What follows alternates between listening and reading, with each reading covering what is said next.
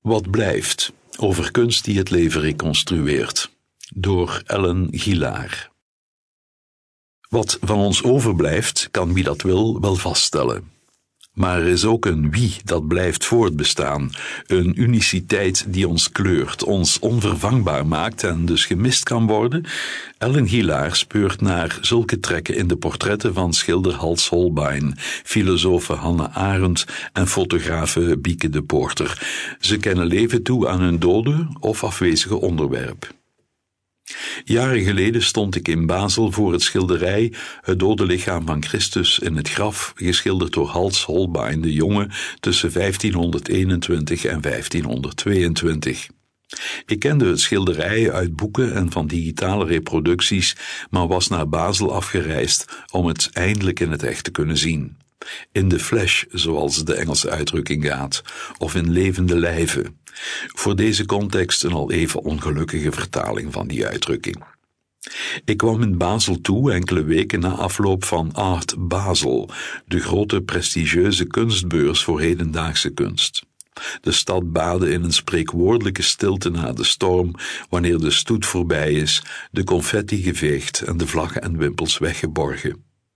Het was een warme zomerdag. In de Rijn werd gezwommen. De hele stad ademde de puurheid en zuiverheid van Zwitsers bronwater. Een sterk contrast met mijn lichaam, zwetend, met voeten die door de warmte in mijn nieuwe sandalen knelden. Ik zulde een koffer mee. Ik moest die avond nog een trein halen naar Zurich, de eigenlijke bestemming van mijn reis. Daar wachtte een oude vriend die naar het andere eind van de wereld verhuisd was en nu even op doorreis was. We hadden maar enkele dagen om onze vriendschap te herbeleven, maar toch had ik alles over voor een omweg langs Holbeins beroemde schilderij. Zo bevond ik me dus op een warme zomerdag in een museumzaal, met mijn ogen strak gericht op een dood lichaam, afgebeeld in het graf. Wat een contrast met de zwemmende lichamen in de Rijn, de stad die klatert van het zoete leven, en mijn anticipatie op het terugzien van een vriend die ik zo lang had moeten missen. Ik weet niet precies waarom ik dit schilderij zo nodig wilde zien. Door zijn ongewone afmetingen is het een uniek object in de geschiedenis van de iconografie. Het langgerekte formaat verblufte in het echt nog meer. Met een lengte van 2 meter en een hoogte van amper 30 centimeter zet Holbein een realistische weergave van een grafkist neer. Daarin ligt het lichaam meedogenloos op een harde ondergrond met claustrofobisch weinig ruimte rondom. We zien het lichaam van Christus in profiel. De bovenste plank van de kist bevindt zich op slechts enkele centimeters van zijn aangezicht. Het schilderij hing op ooghoogte en ik zag nu veel gedetailleerder dan in de reproducties de verminkingen op het lichaam en de nauwkeurig geschilderde lijkplekken. Onbevestigde bronnen beweren dat Holbein een verdronken lichaam, opgevist uit de Rijn, als model heeft gebruikt voor de dode Christus. Zelfs als ze niet waar is, bewijst deze legende het angstaanjagende realisme van Holbeins weergave van een lijk. Holbeins schilderij heeft de voorbije eeuwen veel mensen gefascineerd. Zo beschrijft Anna Grigorjevna, de vrouw van Fyodor Dostoevsky, in haar dagboekaantekeningen hoe het schilderij haar met afschuw vervulde. Ze schrijft dat Holbeins dode Christus zo opvallend veel weg heeft van een echt lijk dat ze eigenlijk niet mee in dezelfde kamer wilde zijn. Diezelfde aandrang om de kamer te verlaten voelde ik niet. De vele reproducties die ik onder ogen had gekregen hadden waarschijnlijk iets van het onmiddellijke schokeffect weggenomen. De angst over wat met een lichaam gebeurt na de dood had me bovendien al eerder en veel sterker getroffen. Niet bij het aanschouwen van grote kunst, maar in het echte leven, kort na het overlijden van een dierbare. Op een nacht werd ik in mijn bed zo sterk overvallen door de gedachte aan het lichaam van de overledene, aan waar het zich op dat moment bevond en in welke staat van ontbinding het zou zijn, dat ik me samen met het dode lichaam in het graf waande en het me voorkwam dat de minste beweging kon volstaan om ermee in aanraking te komen. Nu stond ik daarentegen in alle kalmte in het afgebeelde graf te turen. En waardoor ik daar staand het meest getroffen werd, was eerder het omgekeerde van wat Anna Grigornievna in haar dagboek beschrijft. In tegenstelling tot een gevoel van afschuw en perplexiteit over het ontbindingsproces van het dode menselijke lichaam, voltrok zich in mijn beleving een omkering. Holbein's macabere gedetailleerdheid beklemtoont namelijk sterker dan een klassieke voorstelling van de dode Christus, gaaf en zonder duidelijke wonden, dat het hier een lichaam betreft. Een lichaam van een mens die niet lang geleden nog in leven was. Medische specialisten hebben de lijkplekken geanalyseerd die Holbein zo nauwkeurig schilderde en suggereren dat de dood dateert van ongeveer drie dagen. De schilder zou volgens deze analyse dus zijn laatste momenten van Christus in het graf hebben willen voorstellen vlak voor de verrijzenis. Daarop wijst ook de uitgestrekte middelvinger, de derde vinger van Christus hand. Onder invloed van het humanisme schildert Holbein Christus dus op zijn meest menselijke en minst goddelijke moment, het moment waarop hij dood in het graf ligt. Vanaf dat moment kan het twee kanten opgaan. Christus blijkt enkel mens te zijn en de ontbinding van zijn lichaam zet zich voort, of hij is toch de zoon van God en keert terug tot de levende. Wil Holbein hiermee de hopeloze situatie van de atheïst aan de kaak stellen door te tonen hoe uitzichtloos een leven zonder geloof is? Of wil hij met zijn weergave van een dode Christus in het graf vooral het vertrouwen in de verrijzenis van de gelovigen op de proef stellen? De afbeelding van de dode Christus is namelijk zo schokkend natuurgetrouw dat het een uitdaging is om te geloven dat zich een ommekeer van dood naar leven kan voltrekken. Holbein is zelfs zo goed geslaagd in zijn opzet om een menselijke Christus voor te stellen dat zijn schilderij het geloof kan vernietigen bij een toeschouwer die niet tot zo'n geloofsprong in staat lijkt, zoals Dostoevsky, die zelf in de ban was van dit werk. In De Idioot prins Mushkin laat opmerken dat iemand die naar dit schilderij kijkt zijn geloof zou kunnen verliezen. Wat Holbeins intentie ook was, het is duidelijk dat hij precies dit moment haarscherp wilde weergeven en dat hij daarmee benadrukt dat dit het lichaam is van een mens. En dat is precies waar het mij om te doen was. Mijn zoektocht was niet religieus. Ik zag niet de op handen zijnde verrijzenis van Christus. Toch voltrok zich in mijn beleving een omkering van dood naar levend. In de gruwelijke weergave van het dode lichaam zag ik het tegenbeeld van de levende mens die de dode ooit was. Ik zag een afbeelding van het lichaam van iemand. De gapende mond en de open ogen die in het niets staren, waren eens onderdeel van een levendige gezichtsuitdrukking die een unieke kleur gaf aan het spreken en kijken van deze persoon.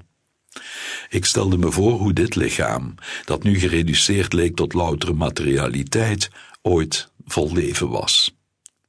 De vraag die het schilderij me al dus voor de voeten wierp, was wat iemand maakt tot de unieke persoon die hij is en welke rol het lichaam daarin speelt. Het lichaam houdt bij het overlijden op met functioneren en vergaat tot het uiteindelijk voorgoed verdwenen is. Maar niet alleen het lichaam verdwijnt, ook aan de unieke identiteit van een persoon komt een eind.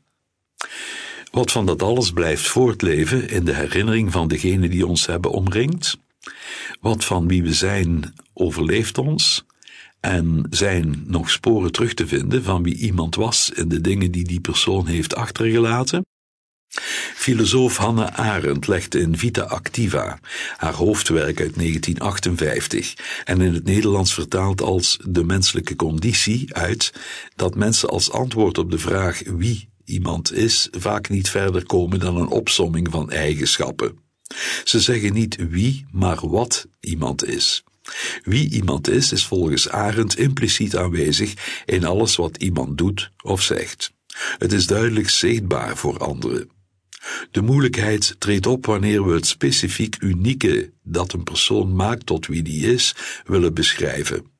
Ons vocabularium schiet tekort, schrijft Arendt, en leidt naar een dwaalpad waar we verstrikt geraken in een beschrijving van kwaliteiten.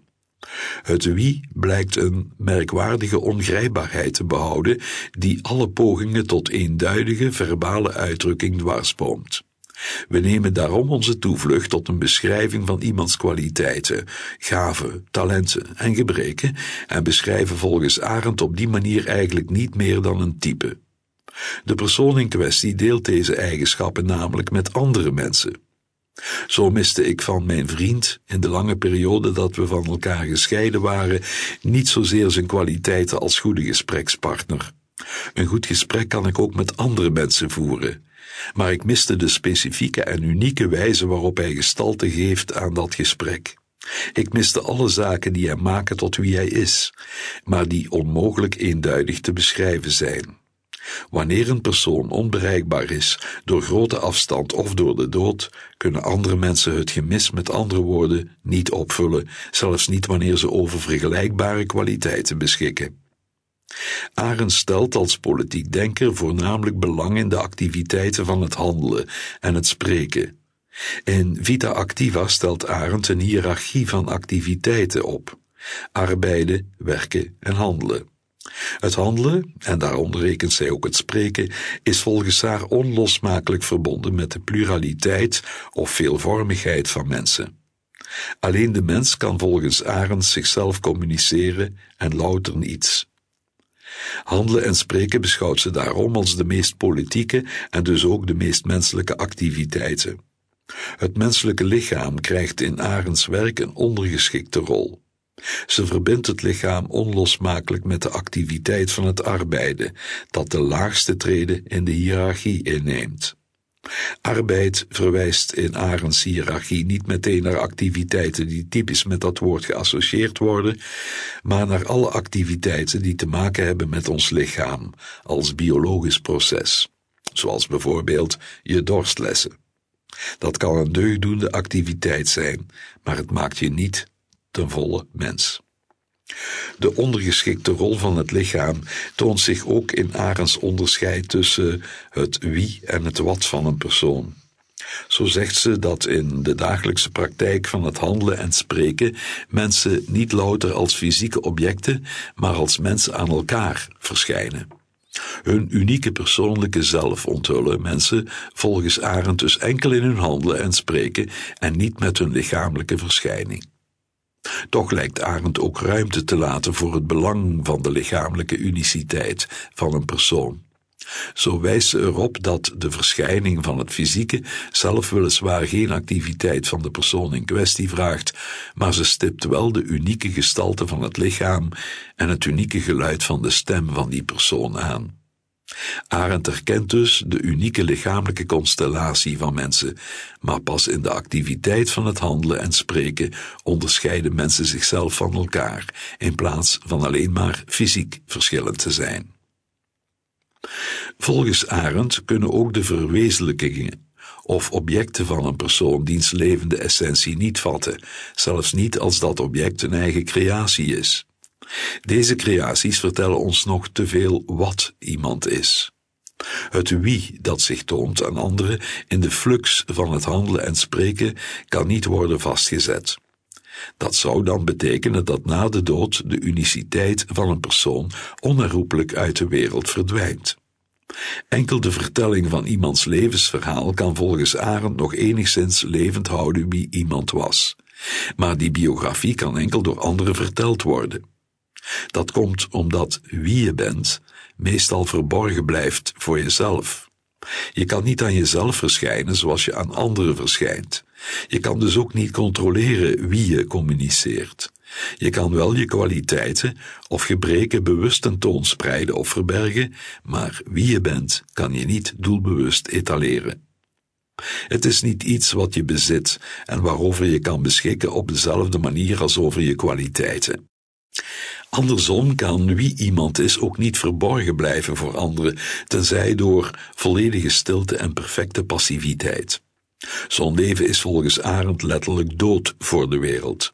Het is volgens haar geen menselijk leven meer, omdat het niet langer geleefd wordt onder mensen. Niemand kan dus de auteur of de maker zijn van zijn eigen levensverhaal. Arendt ziet in het vertellen van levensverhalen daarom een bijzondere rol weggelegd voor poëten en geschiedschrijvers. De bundel Men in Dark Times bevat essays van de hand van Arendt, waarin ze prachtige portretten biedt van tijdgenoten, vaak ter ere van hun verjaardag of bij hun overlijden. Arendt tracht in elk van deze essays iets tot leven te laten komen van het unieke van de persoon die ze met haar essay eert. In overeenstemming met haar theorie zijn haar portretten geen loutere opsomming van verwezenlijkingen. In haar essay over Walter Benjamin, een persoonlijke vriend, beperkt Arendt zich bijvoorbeeld niet tot een bespreking van zijn meest beroemde teksten, maar doorheen het essay wordt duidelijk hoe Arendt Benjamin heeft ervaren. Haar essay is doortrokken van persoonlijke observaties van hoe Benjamin handelde en sprak en hoe hij omging met de verschillende lotgevallen en tegenslagen die hem ten deel vielen wat ons meer inzicht geeft in wat voor een man Benjamin moet geweest zijn dan enkel zijn werk zou kunnen.